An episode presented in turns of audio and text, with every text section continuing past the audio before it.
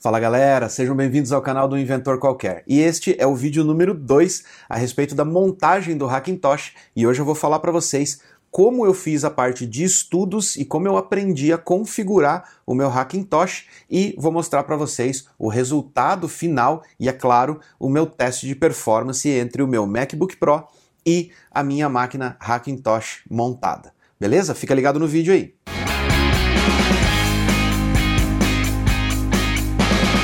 Bom, para começar, no vídeo passado eu mostrei para vocês o unboxing, né, os componentes que eu utilizei para montar essa máquina e também falei sobre alguns erros que eu cometi na aquisição dos produtos e até na questão de compatibilidade de alguns componentes para poder montar a máquina. Nesse vídeo eu vou falar para vocês o que, que eu fiz ou como eu fiz para aprender a configurar o Hackintosh, que não é uma aventura muito fácil. Até o pessoal lá na OpenCore, no site oficial do OpenCore, que eu vou deixar o linkzinho aqui na descrição para vocês, também fala muito em todas as páginas eles dizem: um dos requisitos essenciais para você montar o seu Hackintosh é ter paciência. E bota paciência nisso, porque esse projeto foi um projeto de dois meses, trabalhando tanto com a parte de hardware como na parte de configuração. E eu tenho que confessar que em alguns momentos eu pensei em desistir. Cheguei até a instalar algumas distribuições Linux nessa máquina e tentar trabalhar com elas por alguns dias, pensando em migrar de uma vez para o Linux, já que eu não estava conseguindo configurar o Hackintosh da maneira adequada. Mas tudo isso se resolveu e eu quero explicar para vocês como eu resolvi esse problema e como eu retomei a minha paciência e entrei no modo zen para conseguir resolver os problemas e configurar o Hackintosh. Para começar, lá no site da OpenCore, eles têm um tutorial passo a passo explicando para você como você faz a configuração.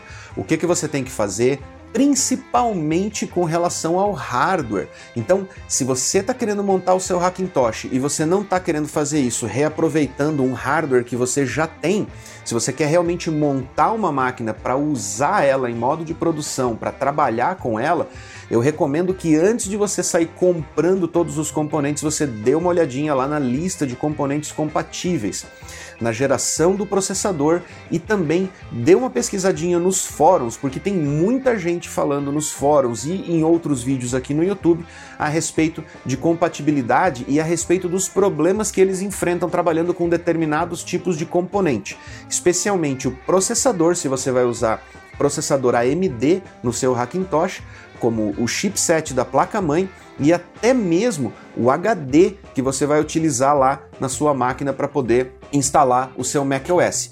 Coisa que eu já falei lá no outro vídeo. Tome cuidado com os HDs SSDs da Samsung, porque eles têm um problema de compatibilidade com o Hackintosh. Mas o ideal, dá uma entradinha no site, olha a lista de componentes mais recomendados para você poder fazer funcionar o seu Hackintosh e siga aquelas recomendações que não vai ter erro, você vai diminuir muito a margem de exaustão da sua paciência no momento de configurar o seu Hackintosh. Um dos principais problemas que eu enfrentei e que eu enfrentei ele justamente naquele momento em que eu quase desisti era o problema do HD. O HD SSD NVMe da Samsung, mesmo não estando na lista oficial do OpenCore dizendo que são HDs que causam problemas, me causou problemas. E eu só fui descobrir isso depois que eu fui para os fóruns e comecei a interagir com a galera nos grupos do Facebook sobre Hackintosh e algumas pessoas me orientaram e me ajudaram a resolver este problema, apontando o HD da Samsung como sendo o problema em si. Então, trocando para o HD da Crucial, que eu já tinha comprado também, mas eu queria utilizar ele para o Windows, eu consegui resolver o problema, passar pela fase de instalação e depois, é claro, o HD da Samsung continuou me causando problemas, mesmo não sendo o disco principal do meu macOS. Então, finalmente, eu removi ele da máquina, instalei um segundo SSD menor porque eu tinha comprado ele para uma outra máquina, para um outro projeto que eu vou trazer aqui no canal para vocês, e eu finalmente resolvi o problema.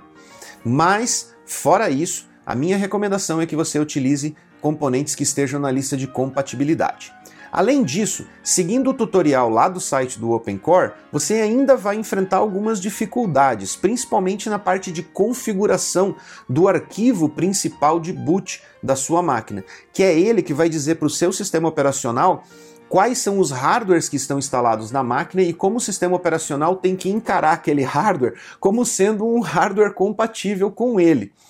Nesse ponto, a minha solução foi utilizar alguns projetos já existentes ou alguns repositórios que os usuários disponibilizaram lá no GitHub para eu ter uma base de como era essa configuração ou como eu deveria seguir o passo a passo. Porque seguindo o passo a passo, mesmo utilizando os componentes compatíveis, não foi uma instalação limpa logo da primeira vez. Ele não funcionou exatamente da maneira como o tutorial dizia e não saiu assim tipo, ah, parece que eu estou instalando meu macOS num hardware original. Então, vá com cuidado, tente utilizar alguns modelos, tente ver o que outras pessoas já fizeram e deu certo, e tente tirar algumas lições daqueles modelos ou daqueles arquivos de configuração que estão ali, que vai facilitar bastante a sua vida, vai fazer você cortar caminho. Uma das razões de eu não disponibilizar para vocês aqui os meus arquivos de configuração é porque não adianta eu disponibilizar aqui. Assim como esses modelos que eu encontrei na internet de outros usuários que compartilharam na boa fé para que eu pudesse cortar caminho, o meu modelo, as minhas configurações não vão ser compatíveis com o seu Hackintosh, a não ser que você utilize exatamente a mesma lista de hardwares que eu utilizei. Isso é virtualmente impossível. Uma pela questão de gosto pessoal, porque você pode, sei lá, querer montar o seu Hackintosh com um AMD ou, ou utilizar uma placa de vídeo diferente, até mesmo relativo à questão de disponibilidade desses componentes no mercado. O mercado de tecnologia tá louco. Tem hora que o preço está lá em cima, tem hora que o preço tem hora que o preço dobra e tem horas que simplesmente não existem estoque daquele componente no mercado, então você tem que optar por outro. Inclusive, às vezes o mesmo modelo, porém outra marca e assim por diante. Então, mesmo você trocando de marca, aquele mesmo modelo pode ter diferenças de configuração ali nos arquivos de configuração que você vai precisar calibrar na sua máquina. Então, a melhor dica que eu posso dar para vocês é Busquem alguns repositórios do Git ou alguns lugares onde tenham arquivos de pessoas que já fizeram uma configuração num setup parecido com o seu. Use ele como modelo, mas aqui vem uma dica de ouro de alguém que é meio paranoico com a questão de segurança. A razão de eu não ter feito um Hackintosh anteriormente é porque eu tinha muito medo da questão de segurança da máquina. Por quê? Afinal de contas, o Hackintosh é uma camada que vai ficar entre o seu sistema operacional e o seu hardware, e ali o cara pode injetar basicamente o que ele quiser para capturar dados ou para roubar informações da sua máquina, porque é uma camada que não está à mercê dos recursos de segurança que o sistema operacional oferece para proteger você e as suas informações. No caso do OpenCore, que é uma plataforma relativamente nova para Hackintosh, todos os códigos são abertos. E mesmo você não tendo tempo ou conhecimento suficiente para analisar ponto a ponto cada linha de código de todos os arquivos que fazem parte desse pacote, existe uma comunidade inteira de olho nesses códigos para garantir que você não vá comprar gato por lebre e acabar instalando o seu Hackintosh com algum spyware ou algum software malicioso injetado ali dentro. Como eu sou meio paranoico, eu baixei todos os códigos fontes e compilei um por um. Vou falar para você, não sei o que foi mais difícil, fazer o Hackintosh funcionar ou instalar todas as ferramentas e fazer as compilações na mão de cada um dos arquivos e de cada um dos componentes necessários para fazer ele rodar. Mas enfim, tô feliz porque eu sei que o que eu tenho rodando ali dentro, eu sei exatamente o que está escrito em cada linha de código que foi utilizada para fazer a configuração. E esse é um ponto muito importante. Se você for pegar um pacote de configurações prontas, utilize ele como modelo, não utilize ele como sendo o seu pacote principal ou o pacote definitivo para você deixar instalado no seu Hackintosh. Dê preferências para aprender ou entender o que foi colocado ali dentro das configurações, mas baixe os arquivos fontes direto do OpenCore, direto lá da base ou do repositório deles lá no GitHub, faça sua própria compilação, se possível, e instale para garantir que você tem os códigos mais limpo possível. Por quê? Mesmo o pessoal do OpenCore mantendo os códigos deles limpos e livres desse tipo de software malicioso, existe muita gente por aí sabendo que tem uma galera configurando Hackintosh, então eles ficam criando esses pacotes, esses modelos e eventualmente um desses pacotes pode conter um software malicioso injetado dentro do código que eles copiaram da OpenCore para que os usuários peguem aquilo por ser muito mais fácil e já está pronto e ele simplesmente pega aquilo e sai instalando na máquina. Mas vamos lá. Uma das etapas mais importantes da configuração do seu Hackintosh, além, é claro, de você conseguir passar pela instalação do sistema operacional e finalmente chegar ao desktop, é o pós-instalação. E você vai encontrar essas instruções lá no site da OpenCore também que são a parte de configuração ou mapeamento dos endereçamentos de IRQ e dos mapeamentos das portas USB e dos dispositivos que estão dentro da sua máquina.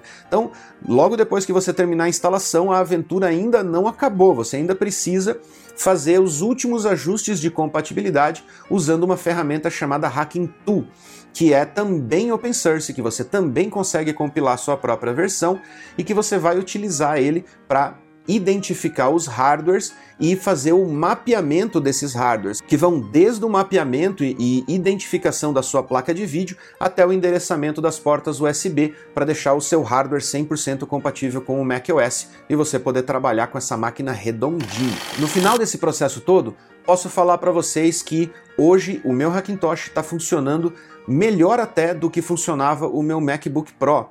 Não em questão de 100% de compatibilidade com o hardware ou coisas desse tipo, mas eu estou falando em questão de performance. Uma máquina equivalente a essa que eu montei, se você fosse comprar um Mac Pro, por exemplo, diretamente da Apple, custaria em torno de 80 mil reais.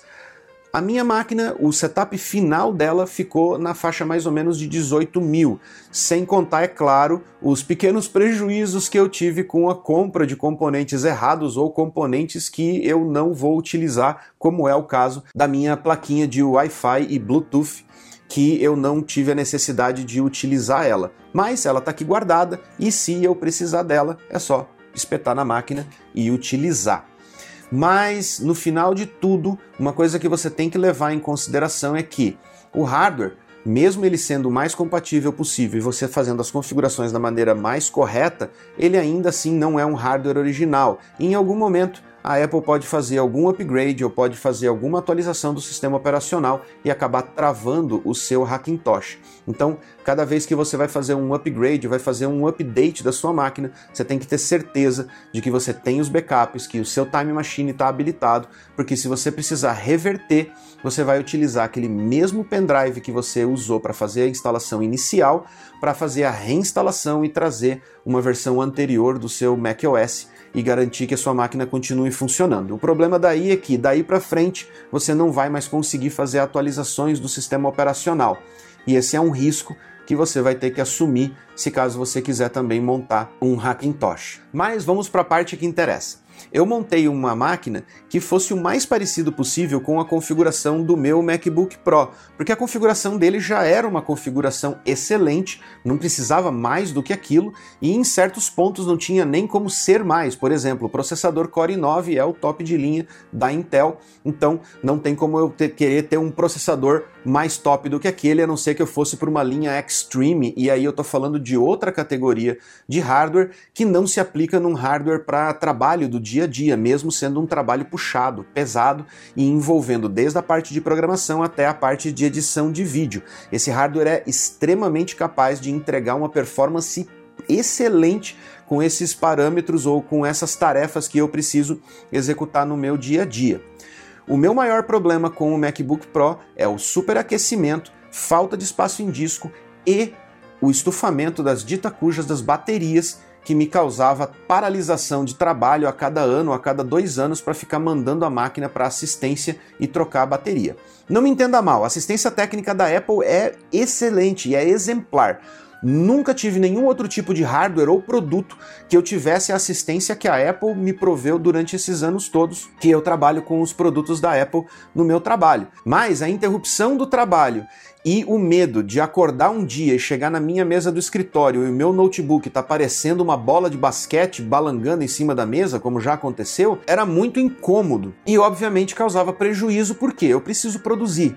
Eu ganho quando eu entrego. Eu ganho quando eu desenvolvo software, quando eu entrego software, e em certos momentos do ano eu já tenho certas programações onde eu tenho que garantir que eu vou estar disponível e que o meu equipamento vai estar em ponto de bala para fazer deploy das aplicações mais importantes dos projetos que eu participo. E isso me causava arrepios, além, é claro, do prejuízo de não poder fazer o meu trabalho no momento em que eu precisava fazer. Então, vamos comparar as configurações das duas máquinas para a gente poder mostrar também o benchmark e o resultado final de performance dessas duas máquinas. No meu MacBook Pro, eu tenho um processador Core i9 8950HK com um clock de processamento de 2.9 GHz. Já no meu Hackintosh, eu estou utilizando um Core i9 10.900 com um clock mínimo de 2.8, menor do que o clock do meu MacBook Pro. Mas uma coisa que é importante lembrar é que num hardware desktop, além dele ter mais espaço, o hardware tem maior capacidade. Toda vez que você precisa colocar um hardware dentro de um dispositivo móvel, que é o caso de um notebook, esse dispositivo ou esse componente precisa ser mais compactado. Para isso, você abre mão de certos recursos do hardware para poder tornar ele mais compacto. Consequentemente, não dá para você comparar um processador, mesmo sendo um Core i9, para a versão mobile e comparar ele com a versão desktop. Só aí você já tem uma diferença de performance gritante entre os dois processadores, mesmo eles sendo da mesma geração, o que não é o caso aqui, porque o do Hackintosh já é décima geração e o do MacBook Pro é de alguma geração anterior que eu não vou saber dizer para vocês com exatidão, mas se você quiser dar uma pesquisada aí no Google, é o Core i9 8950HK. Prosseguindo aqui, 32 GB de memória DDR4. Na parte gráfica, no meu MacBook Pro, ele utiliza uma Intel UHD Graphics 630 como a, a placa gráfica onboard e uma Radeon Pro Vega 20 com 4 GB de memória como sendo a placa de vídeo off-board, né? Mas que na verdade é tudo on-board. Mas ela é a placa de vídeo mais potente que tem dentro do MacBook Pro e o macOS fica alternando entre essas duas placas conforme você precisa dessas duas placas para entregar potência. Elas trabalham basicamente de forma integrada. Você executou uma tarefa mais pesada de vídeo, ele alterna entre a placa onboard é, Intel 630 e a Vega Pro 20 para poder te entregar mais performance. Quando você não está utilizando recursos de vídeo tão pesados, ela volta para 630 para poder poupar energia e poupar bateria. Afinal de contas, seu notebook é projetado para que você tenha mobilidade, então a bateria é necessária nesse caso. No caso do Hackintosh, eu estou utilizando também uma Intel UHD 630, só que ela novamente é uma versão para desktop. Então esse chip é um chip mais potente do que o que tem no MacBook Pro, mesmo sendo exatamente do mesmo modelo. Como segunda GPU, uma Radeon RX 580 OC 8 GB, que é uma placa de vídeo com um processador que em tese ele é inferior ao Vega, a Vega é um modelo Pro desenvolvido pela AMD e utilizado pela Apple em vários hardwares, inclusive no Mac Pro, que é um, hardware para uso profissional de edição de vídeo e edição gráfica, mas mesmo assim a 580 OC, que é uma placa que já vem com overclock de série, tem 8 GB de memória e claro, mais uma vez, é uma placa de vídeo para desktop, então a capacidade computacional dela vai ser maior do que a Vega Pro, mesmo ela sendo um modelo mais de alto nível do que a 580. Já nas outras configurações, a máquina é praticamente a mesma. O L1 Data Cache é o mesmo, o L1 Instruction Cache é o mesmo. A única coisa que muda aqui é o L3 Cache, que no caso do MacBook Pro são 12 MB, no caso do meu Hackintosh são 20 MB dá uma diferença significativa, principalmente você pensando que isso aqui é uma camada de cache para o processador, então uma diferença aí de 8 MB em 20, né? São mais de 30% de aumento entre uma e outra. Também, mais uma vez, consequência talvez da geração do processador, mas talvez da questão de ser desktop ou ser mobile, né, versão portátil. Mas vamos lá, vamos usar o teste de benchmark e vamos ver qual é a diferença entre essas duas máquinas. No meu MacBook Pro, no teste do processador, o single core deu uma diferença muito pequena com relação ao, ao Hackintosh. No MacBook Pro, o processamento single core ficou com uma pontuação de 1141, enquanto no Hackintosh ficou com 1241, uma diferença muito pequenininha de menos de 10% com relação é, do Hackintosh contra o MacBook Pro. Mesmo assim, o Hackintosh ficou um pouquinho melhor. Já no multicore, a gente praticamente dobrou, ou quase dobrou, essa, essa pontuação. No MacBook Pro ficou em 5.800 pontos, 5.855 exatamente, já no Hackintosh ficou em 10.917, ou seja, no multicore o Hackintosh botou o MacBook Pro no bolso, mas mais uma vez, nova geração é, e versão desktop. Indo para o benchmark da placa de vídeo, que é uma das partes mais importantes, principalmente se a gente levar em consideração que essa máquina eu vou utilizar ela ou já estou utilizando ela, né, para fazer a parte de edição de vídeo, a placa de vídeo do MacBook Pro ficou com um score de 24.320 pontos, utilizando o OpenCL para fazer os, os, testes. E o nosso Hackintosh ficou com um score de 47.331. Veja bem que no outro vídeo lá que eu fui falar sobre o hardware, eu falei para vocês que o meu objetivo, se eu conseguisse comprar a placa que eu queria, eu queria a 5700, a RX 5700, porque ela tem uma performance muito melhor, é uma placa mais robusta e uma placa mais moderna do que a 580. Mesmo utilizando a 580, eu tenho o dobro de performance do meu MacBook Pro sendo que no MacBook eu já trabalhava com a parte de edição de vídeo, com aplicação de efeitos, uh, com filtros, com tudo mais, além da parte de programação. Lógico, mais uma vez, meu MacBook Pro fritava o tempo todo, cooler ligado em 100%, praticamente todo o tempo em que eu estava trabalhando, tanto com edição de vídeo e também na parte de programação, dependendo do projeto que eu estava trabalhando, eu passava o dia inteiro com o zunido do cooler do MacBook Pro na minha orelha enquanto eu estava trabalhando. Já no Hackintosh, como é um hardware maior, como é um gabinete maior, como tem fluxo de ar, como tem um monte de cooler, além, é claro, do water cooler ligado no processador, a máquina trabalha com a temperatura super baixa e os coolers raramente aceleram a ponto de eu conseguir ouvir eles. Mas na maior parte do tempo eu trabalho num silêncio absoluto dentro do escritório e sabendo que o hardware está super bem refrigerado e trabalhando com uma performance excelente. Eu acredito que hoje completam aproximadamente três semanas que eu já estou trabalhando com o meu Hackintosh utilizando ele para edição de vídeo, utilizando ele para programação e para outras tarefas, incluindo uns pulinhos lá no meu Dual Boot para entrar no Windows e jogar uns gamezinhos para dar uma arejada na cabeça e conseguir ganhar fôlego para encarar uma semana inteira de trabalho, como sempre.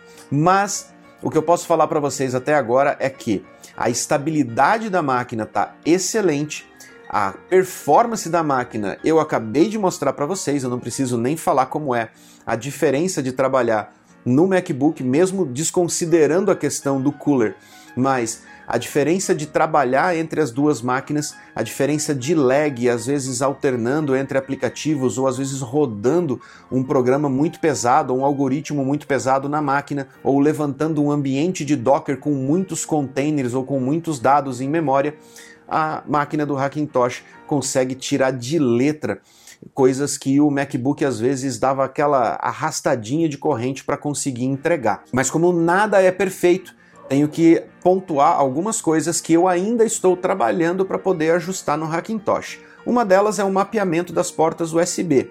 Mesmo as portas USB estando totalmente mapeadas, existem algumas portas que apresentam instabilidades na hora que eu conecto certos dispositivos, principalmente webcams e dispositivos que consomem o buffer ou tráfego da porta USB com mais intensidade aquelas portas não suportam muito bem ou não conseguem ser gerenciadas muito bem pelo sistema operacional. Eu ainda vou buscar algumas soluções ou talvez alguns ajustes ali nas configurações através do Hacking Tool para poder fazer essa calibração. Um outro ponto é que eu ainda não consegui acertar a configuração de hibernação da máquina. Sei que a máquina funciona bem com hibernação porque o Windows consegue gerenciar ela tranquilamente, coloca a máquina em hibernação para salvar consumo de energia e ele consegue recuperar normalmente, ou seja, não é um problema de configuração de BIOS ou de compatibilidade de hardware, mas o macOS ainda tem alguns comportamentos meio estranhos com a parte de hibernação.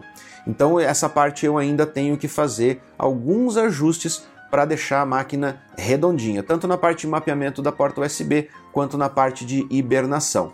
Nesse meio tempo, estou usando proteção de tela ao invés de hibernar, e como não é uma máquina que tem bateria e eu não posso deixar ela ligada 24 horas por dia porque não faria sentido, ao contrário do MacBook que era só botar ele para hibernar e no outro dia de manhã você abria ele e ele estava com todo o seu ambiente ali prontinho para trabalhar, o macOS, mesmo você desligando, ele restaura 99% do seu ambiente de trabalho exatamente da maneira como estava no dia anterior, abrindo as janelas do terminal exatamente com a mesma configuração na sua área de trabalho, abrindo as janelas do seu navegador exatamente nas áreas de trabalho que você estava utilizando no dia anterior, o que te poupa muito tempo a cada dia de trabalho quando você abre o computador, você está com a sua área de trabalho completamente configurada e prontinha para trabalhar. Você não perde tempo com nenhuma dessas coisas, principalmente com relação ao ambiente de trabalho. Você está com o seu ambiente de trabalho exatamente igual todos os dias, toda vez que você liga a máquina. Então você pode começar a trabalhar sem você ter que ficar preparando todo o seu ambiente.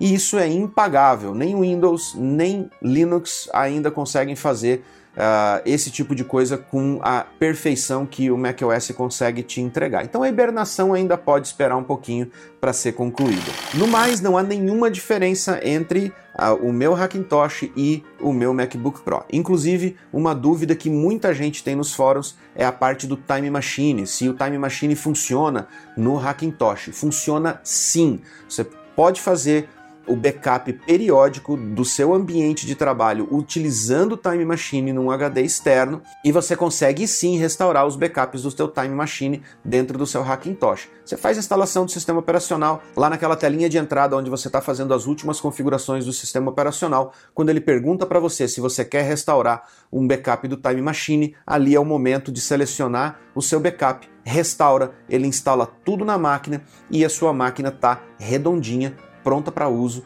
logo que você termina de instalar o sistema operacional. E o mais impressionante para quem já trabalhou com o Mac é que quando você restaura o seu backup do Time Machine, ele faz a mesma coisa que quando você desliga a máquina no dia anterior. Parece que você nem sequer formatou a máquina, até as janelas dos aplicativos abrem no mesmo lugar, com as mesmas configurações que você tinha na máquina antes de você formatar. Então, isso é algo que quando você se acostuma, é difícil você largar, é difícil você mudar esse tipo de coisa, porque te ajuda bastante. Não só na produtividade do dia a dia, mas também na necessidade de você ter que formatar a máquina por alguma razão, você poder voltar com o seu ambiente de trabalho exatamente como ele estava antes, não ter que instalar todos os aplicativos que você utiliza de novo na máquina e configurar um por um e deixar do jeito que você gosta para trabalhar. Bom, essas foram as minhas dicas. Mais uma vez o vídeo ficou gigante. Eu peço desculpas para vocês, mas eu acho que era necessário passar esse feedback para vocês entenderem aonde vocês estão se enfiando. Dá trabalho, precisa de muita paciência, mas se você fizer tudo certinho, cara, funciona muito bem. Então, muito obrigado por acompanhar o vídeo até aqui e a gente se vê na próxima. Um grande abraço.